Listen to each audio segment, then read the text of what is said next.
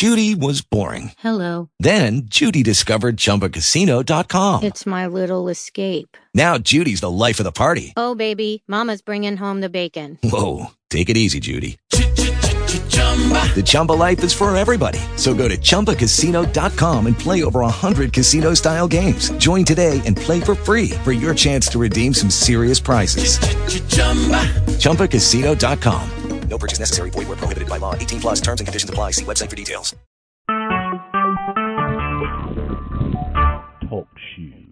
Recorded live.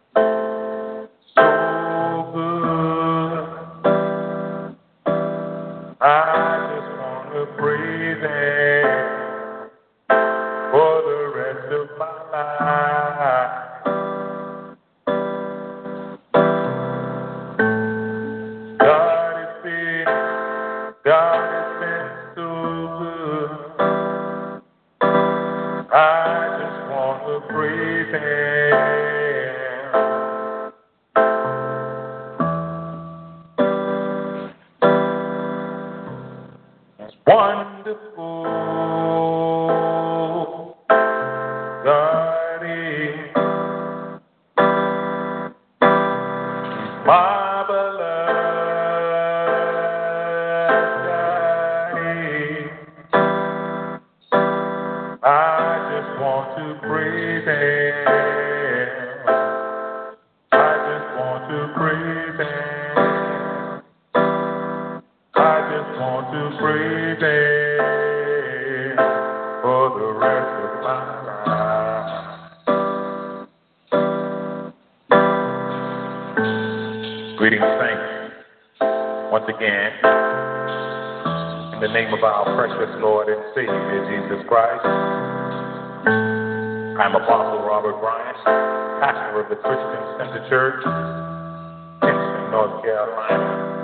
I'd like to welcome you all once again to another edition of Teaching the Word, where sound doctrine is brought to the ears of thousands of God's people all over the world.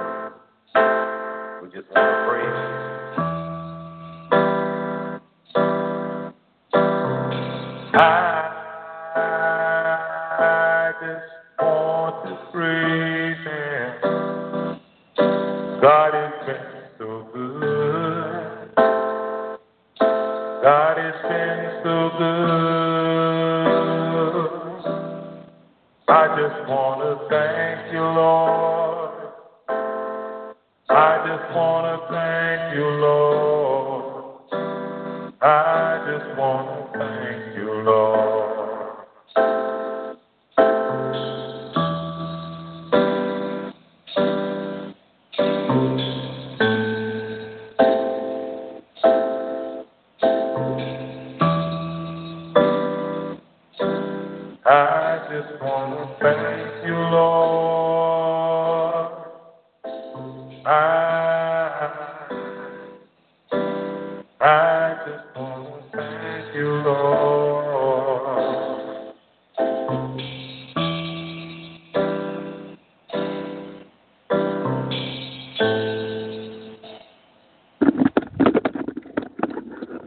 Amen, amen. God bless you, children of God. We greet each of you again in the mighty name of Jesus Christ, our Lord and our Savior.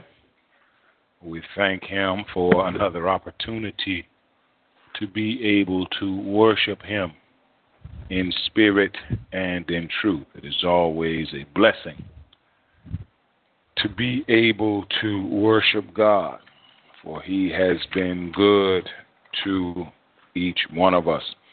For those of you that have been worshiping with us, you know that we are working on our most recent topic entitled When It's Time to Move On, It's Time to Move On. When it's time to move on, God is a God of perfect timing. Uh, there's a time, the Bible says, and a place for every activity under the sun. Whatever the activity is under the sun, there is a time and there is a place for it. Uh, part of our responsibility is to uh, get to know God's divine timetable. You know, as you get closer to God, God will begin to reveal to you His divine timetable. He wasn't. He won't let us know everything. There are certain things that He uh, holds to Himself, but there are many things that He will reveal to you as you get close to him. My spirit goes to Peter and how Jesus began when he reinstated Peter to reveal to Peter how he would die. Now, you, you may not want to know how you will die, but you know, each one of us has got to go away from this world. We've got to leave this place. Now, uh, how we spend our time here, what we choose to do, how we uh, choose to go about our lives here. All of that is uh, our business, but we have got to go away from here. And it's better to go away from here in right standing with God than to go away from here in wrong standing. We looked at capital A. Why are you crying? Exodus 14 and 15, Exodus 5 and 8. Capital B. Prepared for works. Understand that God is preparing you and I that we may work in his kingdom. Ephesians 2 and 10, Romans 9 and 23, capital C. Go on to maturity. Go on to maturity. We're going to look briefly at uh, Luke chapter 8 with a special focus on verse 14. Luke chapter 8, special focus on verse 14. From the New International Version, our scripture reads The seed that fell among thorns stands for those who hear, but as they go on their way, they are choked by life's worries and pleasures, and they do not mature. Once again, Luke chapter 8, verse 14 the seed that fell among thorns stands for those who hear, but as they go on their way, they are choked by life's worries, riches, and pleasures, and they do not mature. Capital C in our outline go on to maturity. Let us pray. Father, in Jesus' name uh, we pray. We thank you again, Father, for another day that you have added to our lives. We thank you, Father, for another opportunity to worship you in spirit and in truth, to sing praises to your most holy name. Father, we thank you because you have not dealt with us as our sins deserve. You have been merciful. You have been kind. You have been long suffering. We appreciate you, Father. We reverence you. We respect you. We give you all the glory, the honor, and the praise. We ask, Father, that you will speak to us this, this evening.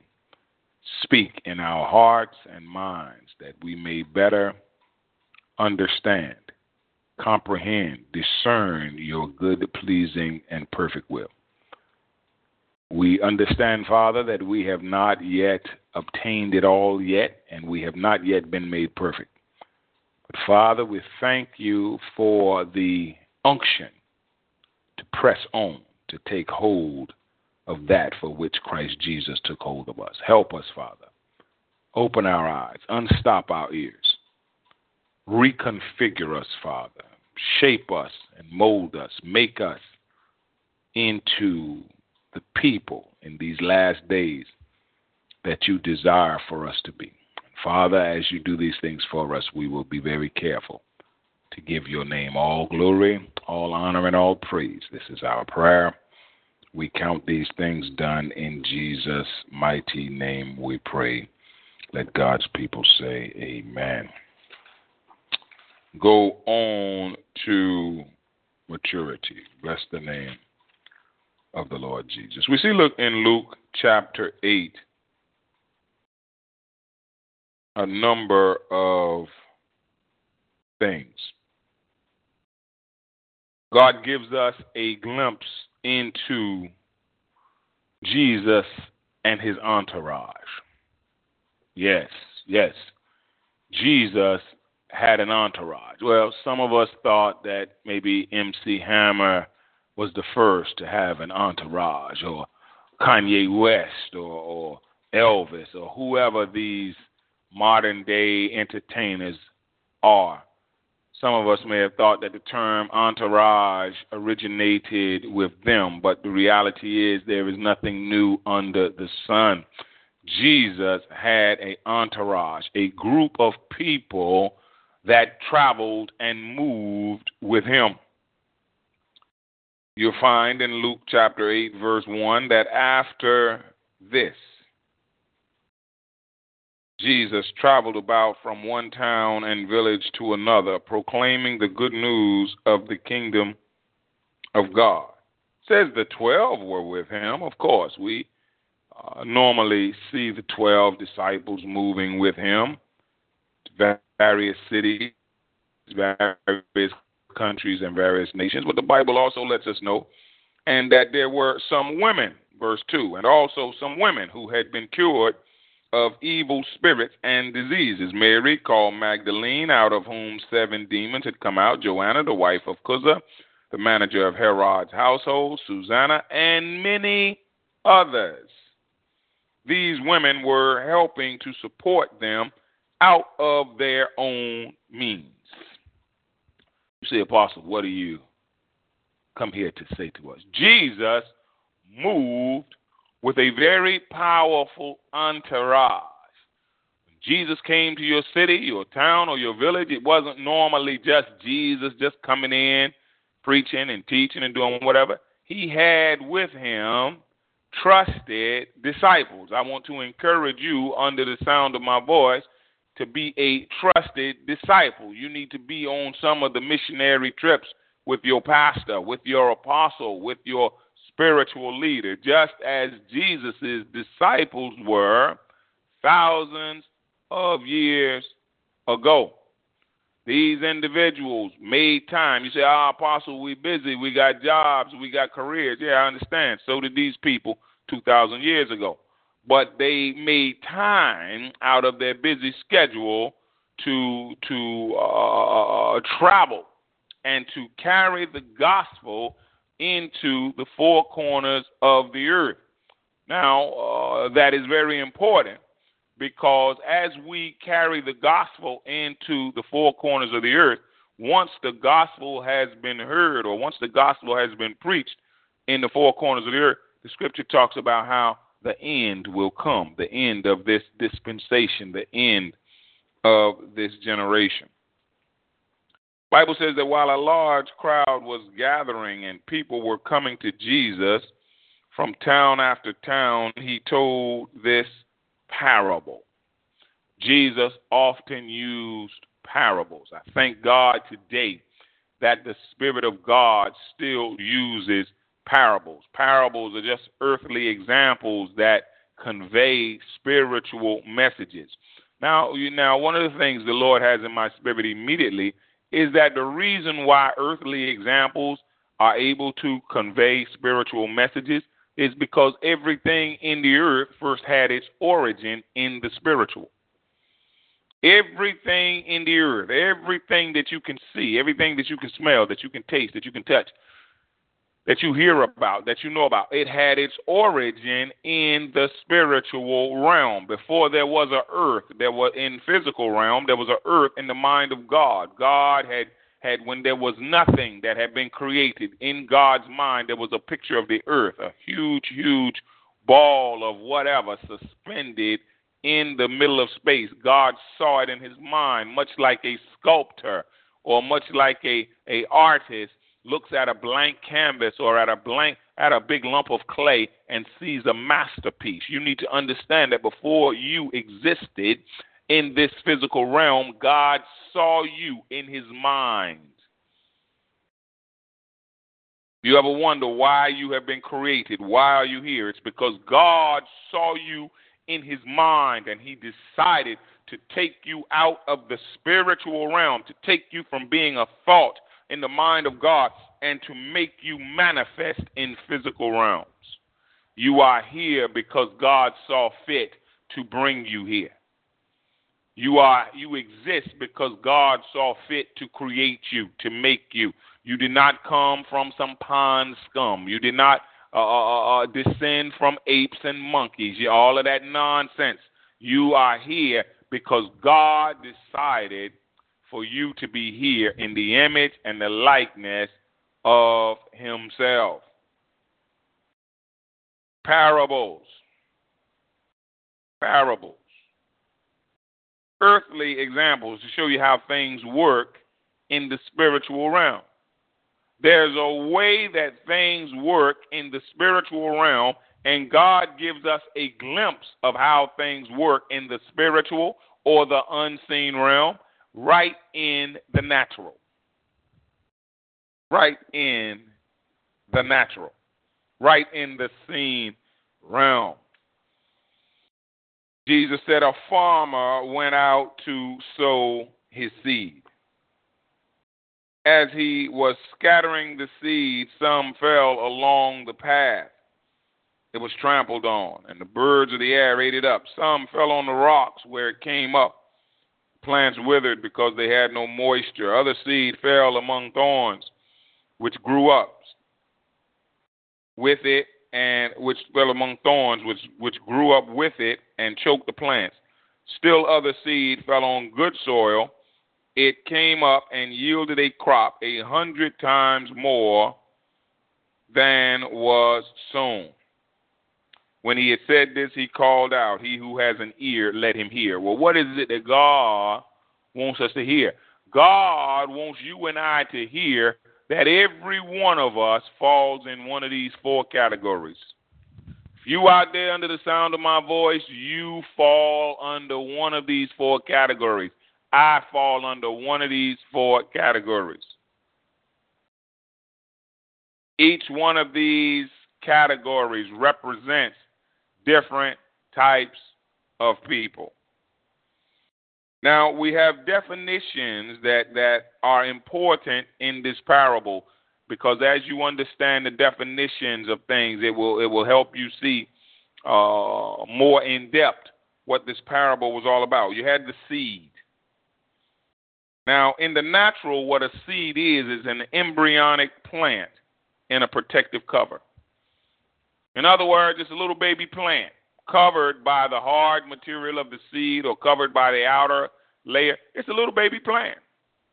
Just like, you know, uh, uh, uh, inside of an unborn, a, a mother that's pregnant, you got a little unborn child. So we got seed. Now, the scripture talks about the farmer went out to sow his seed. Well, what is the purpose of sowing seed. The purpose of sowing seed in the natural is that a plant may grow up. You're not sowing seed so that you receive seed. You sow seed so that you receive a plant, so that you receive something much more advanced, much more developed than the seed. You say, Apostle, what does that have to do with, with, with me and my walk with God? Well, you need to understand that that what God asks for you and I to sow seeds into the kingdom, whether they're monetary seeds, whether they are time seeds, whether they are gift uh, uh, uh, gift seeds, whether they are talent seeds. God wants you and I to sow seed. Well, what do we understand about a seed? That when a seed comes up, it is much greater than the seed because the plant is much greater than the seed. It's much more developed. It's much more full. You say, Apostle, what you driving at? Eh, we sow seed into the work of God, even if it's a tithe of what we earn. Not that I'm telling you all to, to, to sow a tithe. You, you sow as the as the Lord leads. But if you sow a tithe into the work of God, and God blesses you with a job making uh, uh, uh, ten times the tithe that you have have sown in, that that that has come up, the job or the promotion or the financial breakthrough is much greater than the seed. Now, what we understand is that the more seeds we sow in the natural or in the spiritual, the more plants will come up. The more seeds we sow in the natural or in the spiritual, the more plants will come up. This is one of the reasons why God wants you and I to sow abundantly. He gives us the freedom to sow sparingly, but that's not the good. If you want a sparing harvest, then sow sparingly. Go, go ahead. But most of us, most of us do not go in to try to find the worst job we can find we can possibly get. Most of us do not go in trying to find the least paying job that, that we can possibly get. Most of us do not go in trying to buy the worst house that we can possibly find or the worst car that we can possibly. Most of us don't. Most of us want to try to get that which is best. If somebody offered you right now uh, uh, uh the choice between living in uh, in the projects or living in a mansion, they say, all right, all expenses will be paid, whichever place you choose to live, projects or a mansion most of us with any good sense would choose a mansion. Why? Because we we view a mansion as being uh, uh, uh, uh, of higher quality than projects. If somebody give you an option right now, say, all right, we can give you a brand new hoopty, old broken down car, or we can give you a brand new Bentley with all the extras. Most of us with any sense, we're going to choose the brand new Bentley. Why? Because we see the brand new Bentley as being of higher quality, of greater worth than the hoopty. Well, so most of us want quality. Most of us want the best. Now, the, the problem is not that most of us want the best. That's an admirable quality. Even God wants the best. But what God wants us to understand is that if we want the best, or if we want abundant harvest, or if we want a, a, a, a, great harvest, we have to be willing to sow abundantly. This is why everybody don't drive Bentley. Everybody don't have that kind of money to spend on a car. Not that we wouldn't drive it if somebody gave it to us, but most of us don't have that kind of money to spend on a car. Well, there are some characters that do. And that's why they go out and buy Bentleys. Normally, when you have individuals with the kind of money to buy a Bentley, they wouldn't they wouldn't hardly be caught dead in a hoopty. Why? Because they know they have enough to sow to get that quality. You say, Apostle, what you driving at? I want to encourage you if you want quality, you need to sow for quality. You cannot continue to sow for uh, lack of quality and expect quality to continue to manifest. What we see here is a sower. We see a farmer who is sowing seed. Now, all of the seed all of the seed that was sown was the same. The difference was the condition of the ground that it fell on. You say, Apostle, what that mean to me? That your the condition of your heart will determine what God's word will do in you. The condition of your heart, the condition of my heart, it's the condition of our heart, the condition of our inner man. Same seed. Why is it two students can sit in a classroom, one sit in the classroom, get an A, other one sit in the classroom and get an F. Got the same teacher, got the same book, got the same lesson, taking the same test. Well, what's the difference? The difference is that one student takes the, the lesson a little more seriously, a little more intently than the other. So it is when it comes down to the Word of God. How is your heart? when it comes down to the Word of God, because that's what's going to make the that's what's going to determine how you are blessed or how you are are cursed. It's the same. It's the same word. It's the same word of God. I one of the things I share in many countries I go in, especially Nigeria, I said, look, you all got the same Bible that we got in the United States. It's the same Bible. But how you and I respond to the word of God is what makes the difference.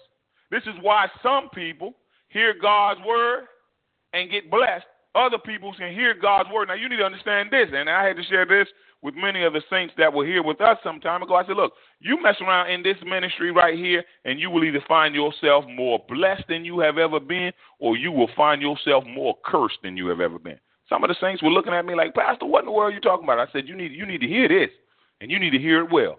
In this ministry right here, I know what God has given me, and I know what, what I'm carrying.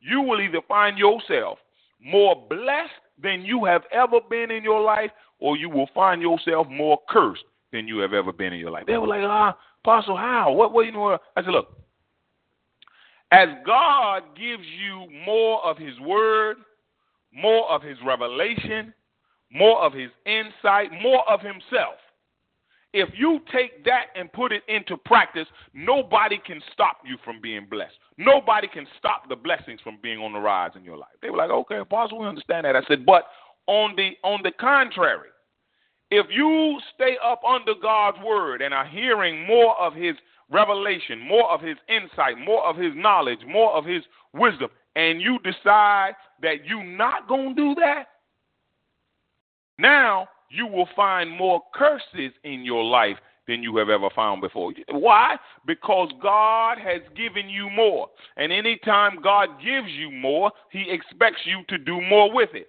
But if God gives you more and you do less with it, God is going to be more displeased with you. To whom much is given, much is expected, or much is required, or much is demanded. So as God gives us more, what, what we said we're talking about here, what we say our topic is when it's time to move on, it's time to move on. When God has given you more, don't try to act like He hasn't. Because what that will do is cause God to beat you and I more. God has given us more. God has explained more. God has revealed more. God has shown us more. We have borne we have borne witness in our spirit that what God has said is true. And then we're gonna try not to do what God has shown us or try to act like what God has we, we don't see what God is, uh uh-uh. uh God said, no, no, no. Because God knows when you and I have gotten a thing. That's why the scripture tells us James, half brother of Jesus, warned individuals under the Spirit, said not said in the book of James, not many of you should presume to be teachers. Because those of us who teach will be judged more strictly. God said, no, everybody don't need to be trying to teach. Mm-mm, mm-mm. You need to understand when you start teaching a thing, you will be judged more strictly. Why? Because when you teach a thing, you are expected to know it. You can't teach what you don't know. When you lead, you're going to be judged more strictly. Why? Because you can't lead where you don't go. There's no way in the world I'm going to be able to stand before you all on a daily basis and share what God says without me somewhere having to sit down and listen to what God says. You can't give what you don't have. Whether that's the church or whether that's us individually. If we don't have it, we can't give it. But once we have received, see, once we have received, our level of accountability increases. Oh, it's one thing you giving little bitty offerings to church when you had a little little bitty job. You know, you you won't making too much. In fact, my spirit goes to to one of the major contributors to this particular ministry. Started out contributing, listening to the broadcast about eight nine years ago, contributing twenty twenty five little dollars. We praise God. We thank God. Messed around and he received a prophetic word uh, he and I were talking one day, and the Lord just interrupted the conversation and told me to tell him that that my brother, you getting ready to come into a large sum of money.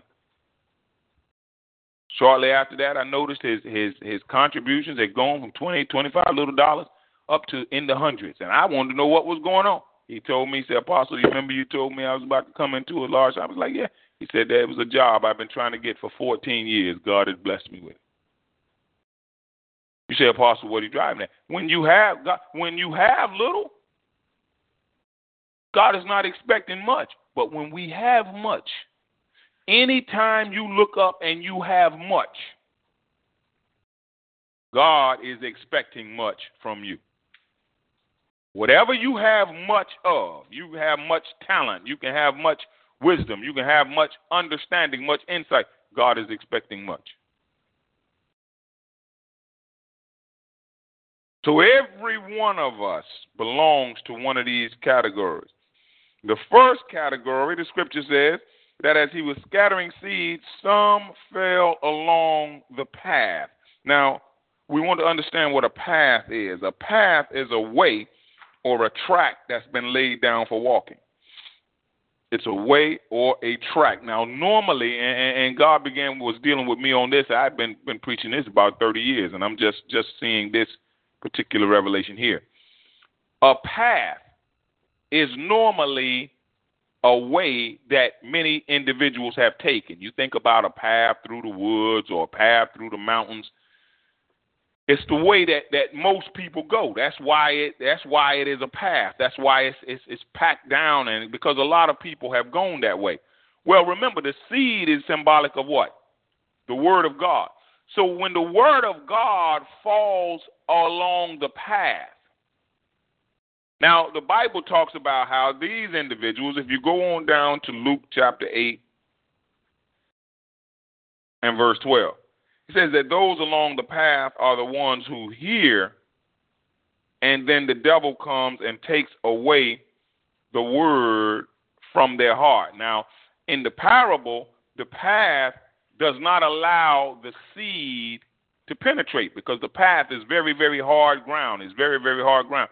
So what God began to deal and, and is even sharing with me right now that there are some individuals that are so bent set on doing things the way the world has done them or their culture has done them or their generation has done them that even when God's word come in and tell and try to tell you to do things differently, individuals won't accept that. And see, that's what happens. Because what you've got is you've got in the parable, you've got the path, which is symbolic of just a way that a whole lot of people are going and the way a whole lot of people are doing things. You have the seed, which is symbolic of the word of God, falling on the path. But because the seed is not able to break through that ground, because the seed is not able to break through that hard ground, the birds come and take the seed away. So when the word of God come, now if you if you just decided you're gonna just eh, you know one of the ways you can tell you're dealing with people that have a path like heart, they'll tell you stuff like I don't care what nobody say.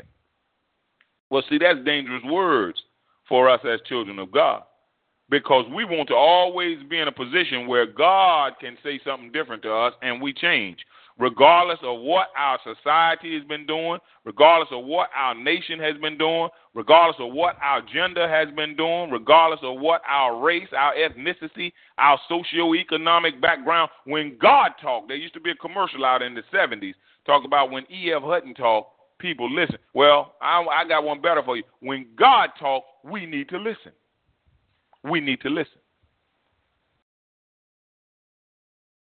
So that God, God said, Robert, I want my word to establish the path in my children's life and not the world. God wants His word. Now, a path is a way that people travel. That's what it is. It's a way that people go, or, or a way. Uh, uh, what God wants His word to set our paths. His word is a light to our our feet and a lamp to our pathway. God's word wants to be what directs us and not the path of the world. So we got two groups. All right, we got one group. The seed, we got people with path like hearts. Word gets trampled in these people's hearts. Birds of the air eat it up. And then the scripture says in verse 6 some, some fell on rock. And when it came up, the plants withered because they had no moisture. The plants withered because they had no moisture. Now, these are individuals you find in verse 13 that these are individuals who receive the word of God with joy when they hear it, but they have no root. Now, understand that no matter how beautiful a plant may be, when it has no root, the dying process begins. You you go out and you clip some beautiful flowers, or you pull up you pull up some beautiful beautiful flowers by the root. They'll look beautiful for a while. They'll look real real good for a while, you know. But the dying process, you you have already started the dying process because you have disconnected them from the source. You've disconnected them from the soil. You've disconnected them from the nutrients. It's just a matter of time before they will start looking like what they are, which is dead. They look good for a week, three or four days, or however long, but it's just a matter of time before they will start looking like what they are. This is why you and I want to stay connected. See, we want to stay in the natural for a plant to stay connected to the ground, to stay connected to the water source. It's work. It's work for you and I as children of God to stay connected with God. In the natural, plants have all kinds of agents that are trying to, to disconnect them. The wind be trying to disconnect them, soil erosion be trying to disconnect them, animals be coming to try to disconnect. It's work for a plant. This is why plants develop thorns. Plants develop thorns because, in essence, what the plant is saying is look, I don't want you animals to eat me. I want to live. So plants develop thorns to try and deter animals from eating them. Plants say, I want to stay connected. You and I, children of God, we got to be, we got to say, look, we want to stay connected. As we as we were talking about earlier in the beginning of Luke chapter 8, these people that travel with Jesus, these disciples, these women who supported the ministry of Jesus out of their own means, why were they traveling with Jesus? Why didn't they just let Jesus go? You know, like many of you all. All right, Apostle, we'll see you when you get back, you know, from your missionary tour. Why did they go? These things were saying we want to stay connected. We want to stay connected. No, no, no, no. We we, we want to go. We we going Jesus. Well, see, you know, we praise God because we're li- we're living in a in a technological age. See, this these individuals here, they didn't have any internet. Jesus couldn't make any or, or, didn't make any any broadcasts from other other countries and other nations where the saints could be back home watching on TV or watching listening through their computer. So they had to go.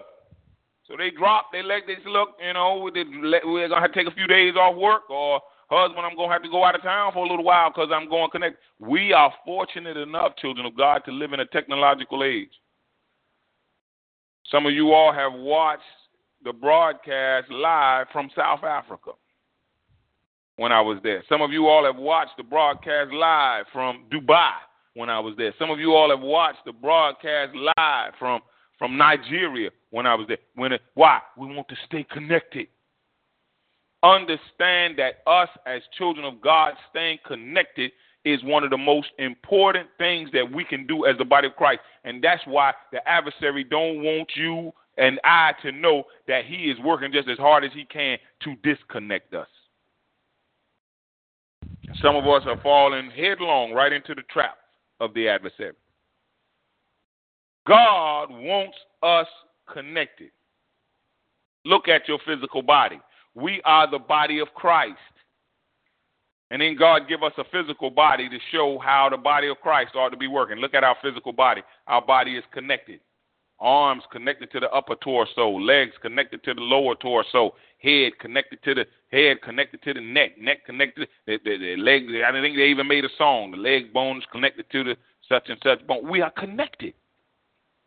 Well, what's the adversary's first move? Well, since this is a war, his his one of his main tactics is to disconnect us. To disconnect you and I from the head. Well, who is the head? Jesus Christ. He's the head of the body of Christ.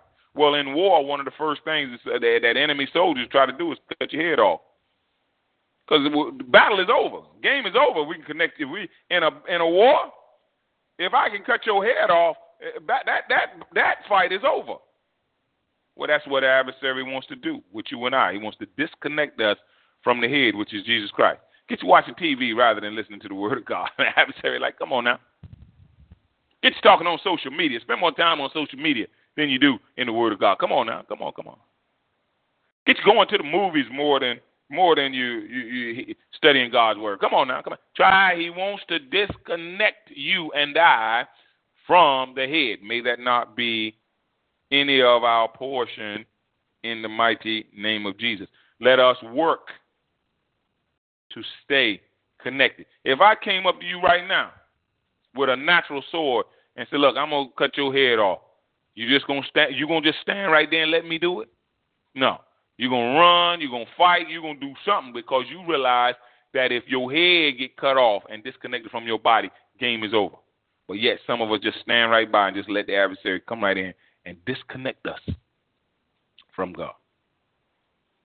Same way we will fight in the natural to keep somebody from cutting our head off, let us fight in the spiritual to keep the adversary from disconnecting us from our head.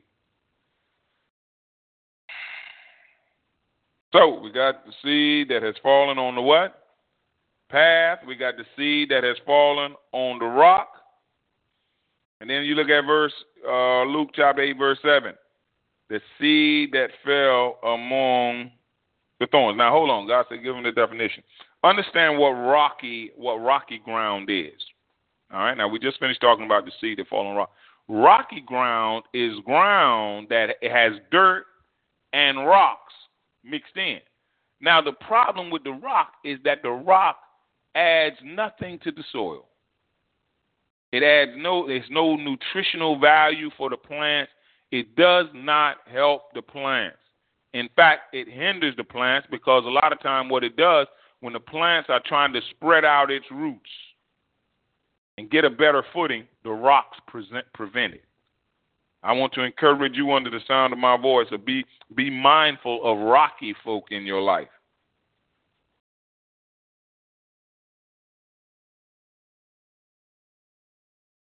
Just beware of rocky folk, folk that are trying to hinder you from spreading out in Christ, trying to hinder you from doing and being rocky, rocky things in your life.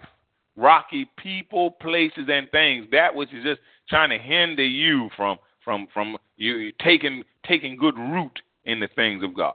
All right. So we got the the path like people. We got the rock like people. Then verse 7 says, Other seeds fell among thorns, so these are the thorny like people, which grew up with it and choked the plants. Thorny like people. Now, Jesus said in verse 14, the seed that fell among the thorns stands for those who hear, but as they go on their way, they are choked by life's worries. In other words, they hear God's word, but because they don't use God's word properly, they get used by the world. In other, if you don't use God's word properly, you will be used by the world improperly. All right. God says give it to him in, in parable form. If you take a sword and hold it by the handle, you can do great damage to your enemy. But if you take a sword and try to grab it by the blade, you can do great damage to yourself. Well, the scripture tells us that God's word is living and active, that it is sharper than any double edged sword. It penetrates even to the dividing of soul and spirit, joints, and marrow. So, God's word, if it is used properly, it can do great damage to the your enemies. But if it's used improperly, it can do great damage to you. So, what have we got here with these individuals? Instead of them using the word of God to choke out the worries in their life, because they improperly use the word of God, the worries of life choke the word out of their life. Some of you, under the sound of my voice, the worries of this life are choking the word out of your life. And it needs to be the other way around. Either the word used properly is going to choke the worries out of your life, or the worry, the, or the word used improperly. And now, normally, these are individuals that that that that don't see the word of God as as being um, something that that is meant for everyday use. You you you got what we call what you might call Sunday Christians. Feel like ah, you know, Sunday we get dressed up, we go, we sit down, and listen to the world, the word, but then Monday through Saturday we get right on back to just doing things our way. That's not God's intention. God's intention is that first of all, His word come to our hearts and our minds on a daily and a regular basis. Just like Jesus taught every day in the temple courts, his early apostles preached and taught every day in the temple courts, and he wants you and I up under the word on a daily and a regular basis. He wants the word of God used. Now, uh, God is flashing a piece of exercise equipment in my mind. Hey, listen, it doesn't matter how expensive or how good the exercise equipment is that you go out and buy. If you don't want to use it, it's not going to do you any good. Oh man, God, Apostle, I just went and I bought uh, one thousand, two thousand dollars worth of exercise equipment, and uh, I bought a weight bench. I bought a, a big time treadmill. Like, but if you don't use it, it doesn't matter. You could get more done walking up and down the street ten or fifteen times, not spending any money, than buying two or three thousand dollars worth of exercise equipment that you won't use. Why? Because the important thing is that you what? Use it. So it is with the Word of God. Doesn't matter how much you pay for your Bible. Then how no matter how much of God's word you even sit up under. You know, a friend of mine, I think in Nigeria, he had some some points years ago in a place called, I believe it was Aba, Nigeria. He had some points that about uh, just about about different things in life. And one of the points that I remember is that it's not about how much food we eat as human beings; it's how much of the food we digest. You can eat all kind of food, but if your body does not digest it, does not take out the proper nutrients, it's not going to do you a whole lot of good. So it is with the word of God. You can hear God's word from now until Jesus return, but if you are not if you're not digesting it and putting it to use, it's not going to do you uh, the good that God wants it to. So these individuals here, the seed, it, it stands for those who hear, but as they go on their way, they are choked by life's worries. Why? They didn't hear it and they didn't put it into practice. Because when you put God's word into practice, it will begin to choke the worries out of life. When you begin to put God's word into practice, it will begin to clear a path for you. When you begin to put God's word into practice, it, it, it, you don't have to worry about trying to get a whole bunch of folk out of your life that that uh, really shouldn't be in your life. When you put God's word into practice, they'll high step their way right on out of your life. They'll get away from you.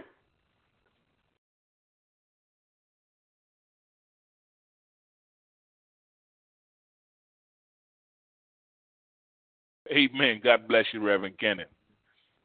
Praise God. So, so we want to God's word. Eh, eh, God's word. When, when God's word is practiced, this is when the adversary gets very concerned because he know that when God's word is practiced, he can't just keep doing the same things he's been doing to us.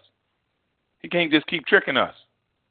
You mess around, go to a a, a, a magician show, a magic show and backstage, the magician, you don't you you you got to watch the magician backstage practicing all his tricks.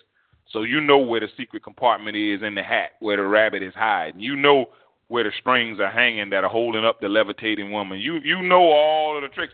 So when you go out and watch the show, you you ain't like you're not like the regular people in the audience in there ooh and ah because you know all of the tricks. Well, God's word will let you know all of Satan's tricks. Listen to me, children God, and I've shared this with you a number of times. Anytime you know meet somebody that know a lot of God's word, you better understand that same individual know a lot of what the devil's word. because if you want to know what the devil is saying, just turn around what God is saying. So automatically knowing a lot of what God says will make you know a lot of what the devil says. Automatically knowing a lot of truth will make you know a lot of lies. Automatically when you can see a lot of right, you can see a lot of wrong. It's automatic. It's automatic. God know every trick that Satan got. Why? Because God know everything. He know all of his word. So anything that God knows that anything that is not his word is a lie from Satan. Well, see, if you don't know a lot of God's word, you don't know when the devil is talking and you don't know when he's not talking. You easily tricked, easily fooled, easily bamboozled. This is one of the reasons why we want to hit God's word hard and strong on a daily basis. Because see, now I can spot Satan. Satan can't Satan can't hide as as easily as he once could. Uh, you know, you got certain lights that you can put on that you know, I think I saw this on one of the CSI shows or something. You know, certain lights that you can put on and, and they'll show up stuff that be uh, invisible to the naked eye. You know, maybe you'd be like, Oh no, I, I never I never had sex uh, with the woman or something. They put on a certain light in your room and it will show all kinds of semen and all kind of uh, can show all kind of things. Well, God's word operates much like that light. It show it will show and it will reveal things that uh, normal normal sight will never reveal. That's why the Bible says that nothing in all creation is hidden from the eyesight of God. Well, nothing in all creation is hidden from God's word. That's a, that's another way of saying that. God's word sees everything. God's word reveals everything.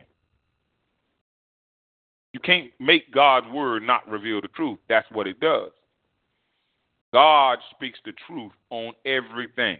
Some people say, ah, Apostle, you, you talk about sex at the Christian Center. God talk about sex. Ah, Apostle, you talk about this, that, this and that at the Christian. Yeah, God talk, because God talk about everything openly and honestly. There's nothing that God is ashamed to talk about. And there should be nothing that you and I are ashamed to talk about as children of God, as long as we talk about it uh, using the Word of God. Come on, let's get ready to close this message. So, what are the kind of people we got? First group is what? See, uh, well, we got the C, but what's the first group of people that we got? The path people. We've got the rock people. We've got the thorn people. And then verse 8, and we're going to close out here. Still, other seed fell on good soil. Now, this is what I want to encourage every one of you under the sound of my voice. Because you got to understand, you are responsible for the condition of your heart. Whatever condition your heart is in, whatever condition my heart is in, I, we're the ones responsible, and God's going to hold us accountable. Now, these are the good soil people. We got the path, we got the rock, we got the um, uh, what was the other one? Thorns, and now we got the good soil people. And Jesus says to us here in verse 15 that the seed on the good soil stands for those who with a noble and good heart. In other words, these are individuals who really want to do things like God wants them done. See, that's got to be that's got to be your your overwhelming desire in life to really want things done like God wants them done. Never mind being politically correct. Never mind trying to have a bunch of friends or, or a bunch of false friends or trying to impress people. Uh-uh. Let's do this thing like God say. Let's have let's have let's be the kind of man that God wants us to be. Never mind this monstrous creation of men that that that this society and this generation is trying to sell. You know, don't know whether it's a half man or whether it's a half woman or ah. Let's be the kind of men that God is calling for. Let's be the kind of women that God is calling for. Never mind this uh, Jezebel, uh, uh, modern day whore, think that she can do anything a man. Never mind that nonsense. Let's be the kind of woman, be the kind of woman that the scripture tells you to be, like holy women of the past. Scripture talks about Sarah. Never mind this marriage that, that the world is trying to portray. Let's let this marriage be like God said it's supposed to be. Never mind this family like the world is saying, with children running and hollering, I hate you, and storming out of the house and acting like, uh-uh, let's be a family like God say be. Never mind this church that the world is trying to shove down our throats. Let's be the church like God said, like the early church was, where individuals devoted themselves to the apostles' teaching, fellowship, breaking of bread and prayer, and had much grace being upon us. Let's be, let's be like the, the scripture tells us to be. When you have a noble and good heart, you want to be like God wants you to be. These are individuals, the Bible says, that hear the word, watch this, and retain it. Let us not just hear the word, let us retain it. Years ago, one of my daughters contacted me after one of the broadcasts and said, Daddy, I want that gift you got. I said, What gift is that, daughter? She said, The gift of being able to remember scriptures. I said, Daughter, that is not a gift. I said, That's just hard work. You got to make yourself retain. You got to make yourself remember the word of God. It's not a gift. There's no such thing in the scripture as the gift. Uh, he that is uh, able to remember scripture, no gift like that. You make yourself sit down, just like you learn your lesson for school, just like you learn that George Washington was the first president, or you learn the Pledge of Allegiance. I pledge allegiance to the what? Flag. It's been a long time. Of the what? United States of America and to the republic for which it stands. We had to recite that every day as young people growing up. We had to recite it. Well, the same thing you got to do with God's word. Recite it, recite it, recite it. That'll keep some of you all's minds off of a lot of foolishness. A lot of you, you won't have time to be all worried about that, that boyfriend that's acting like a fool if you're making yourself remember scripture. You won't have a whole lot of time to be worried about who gossiping about you and who talking about you and who don't like you. Make yourself remember scripture. Tell you what, next time somebody do something crazy to you, instead of worrying about what they have done and, and tripping off what they have said and how they treat you, make yourself remember every scripture you can uh, uh, regarding that. Make yourself remember. Make, they are they talking about me at the job. Make yourself remember every scripture out there on uh, gossip, on backbite. Make yourself learn it. And what you will find as you make yourself, as you retain the word of God, because the Bible says that blessed is the man who meditates on God's law both day and night, you will find a peace that will come in your life that will surpass all understanding. Some of you out there, you all worried about trouble your children in, trouble your parents in, worried about pay cuts on the job, worried about layoffs, temporary layoffs, all kind of different things. Make yourself meditate. Instead of meditating on that nonsense, instead of meditating on that foolishness, meditate on the word of God and watch how the peace of God will reign in your heart and your mind. The Bible says that those who hear the word and retain it, watch this, and by persevering. So that means they're doing it. They just keep doing it. Some of you all out there, you wonder, Apostle, why you keep right on? Why you keep right on preaching, keep right on preaching? Because God said keep right on doing it. As you keep right on doing the word, just like if you want to stay in shape, you got to keep right on exercising. You can't exercise. I'm gonna exercise for six weeks, get myself in shape, then I'm gonna go back to eating every chocolate covered goo goo and chocolate covered bang bang uh, that you can. Uh, uh you got to keep doing it. You want to stay in shape, you got to keep doing the things that will keep you in shape. And naturally, or spiritually. You got to keep right on doing. You got to persevere, persevere, persevere in God's word. Persevere, persevere, and that's when the blessings of God will persevere in your life. You don't want to just be blessed for a little while. At least I know I don't. No, you want I want to continually be blessed. Well, God says there's certain things that you got to do. God said you got to keep hearing my word. Because faith don't just come by hearing. God said faith continues to come by hearing. Faith keep right on coming by hearing. So God said, if you keep going, and then God come back and say that without faith, it's impossible to please me. So God said, if you want to keep right on pleasing me, you got to keep right on hearing my word. You got to keep right on retaining my word. You got to keep right on persevering in my word. God said, now that's if you want to please me. Bible says, and by persevering, they produce a crop. Some of us are not producing like God wants because we're not doing with God's word like He wants. Take an inventory. Talk to God. Ask Him, Lord, which one of these, which one of these, and which one of these groups is me? Am I these uh, path-like Christians? Am I a path-like Christian?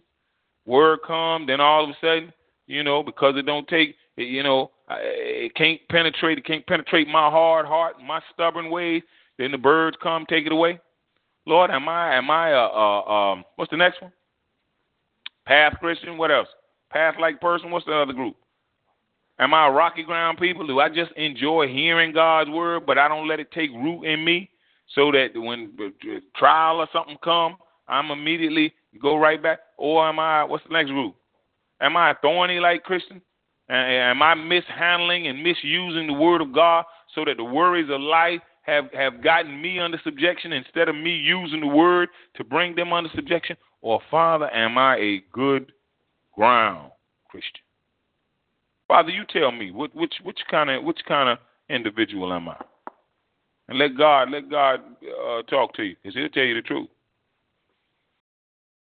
If you're not producing, if your your walk with God you're not producing, then I guarantee you you one of these other three. If you not you not uh he, you're not uh, persevering in God's word, then you're one of these other three. If you're not retaining God's word, somebody you go and hear a great word from God, five minutes later somebody asks you, "What? Oh, I listened to Apostle Bryan tonight. Oh, that's good, baby. What Apostle say tonight? Oh, oh, oh. You're not retaining the word, then I guarantee you, you're one of them other three. In order to produce a good crop, to in order to be a good ground Christian, there are certain things that we must do. We got to hear that word. We got to retain that word.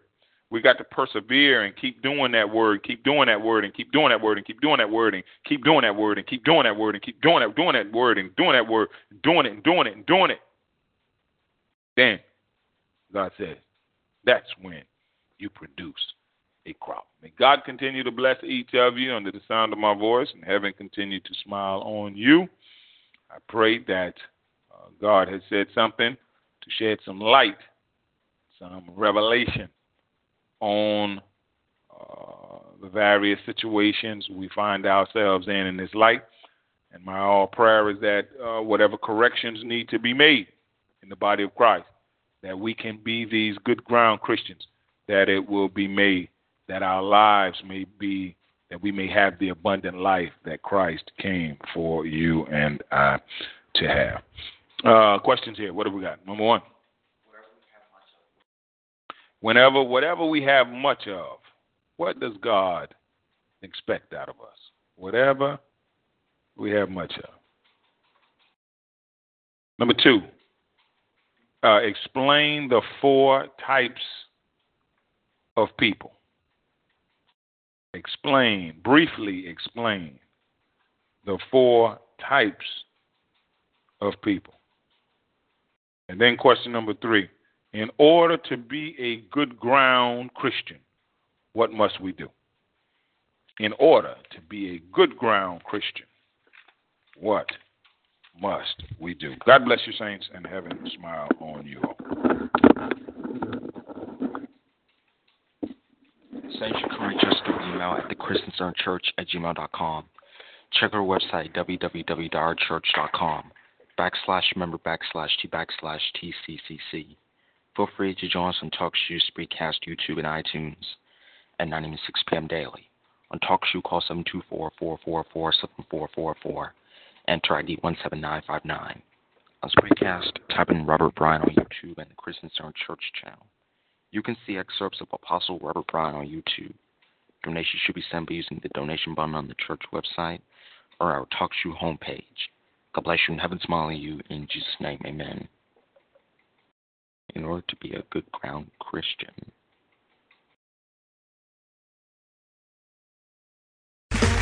Okay, round two. Name something that's not boring. A laundry? Ooh, a book club. Computer solitaire, huh? Ah, oh, sorry, we were looking for Chumba Casino. That's right. ChumbaCasino.com has over 100 casino style games. Join today and play for free for your chance to redeem some serious prizes. ChumbaCasino.com. No purchase necessary. Full prohibited by law. 18 plus terms and conditions apply. See website for details.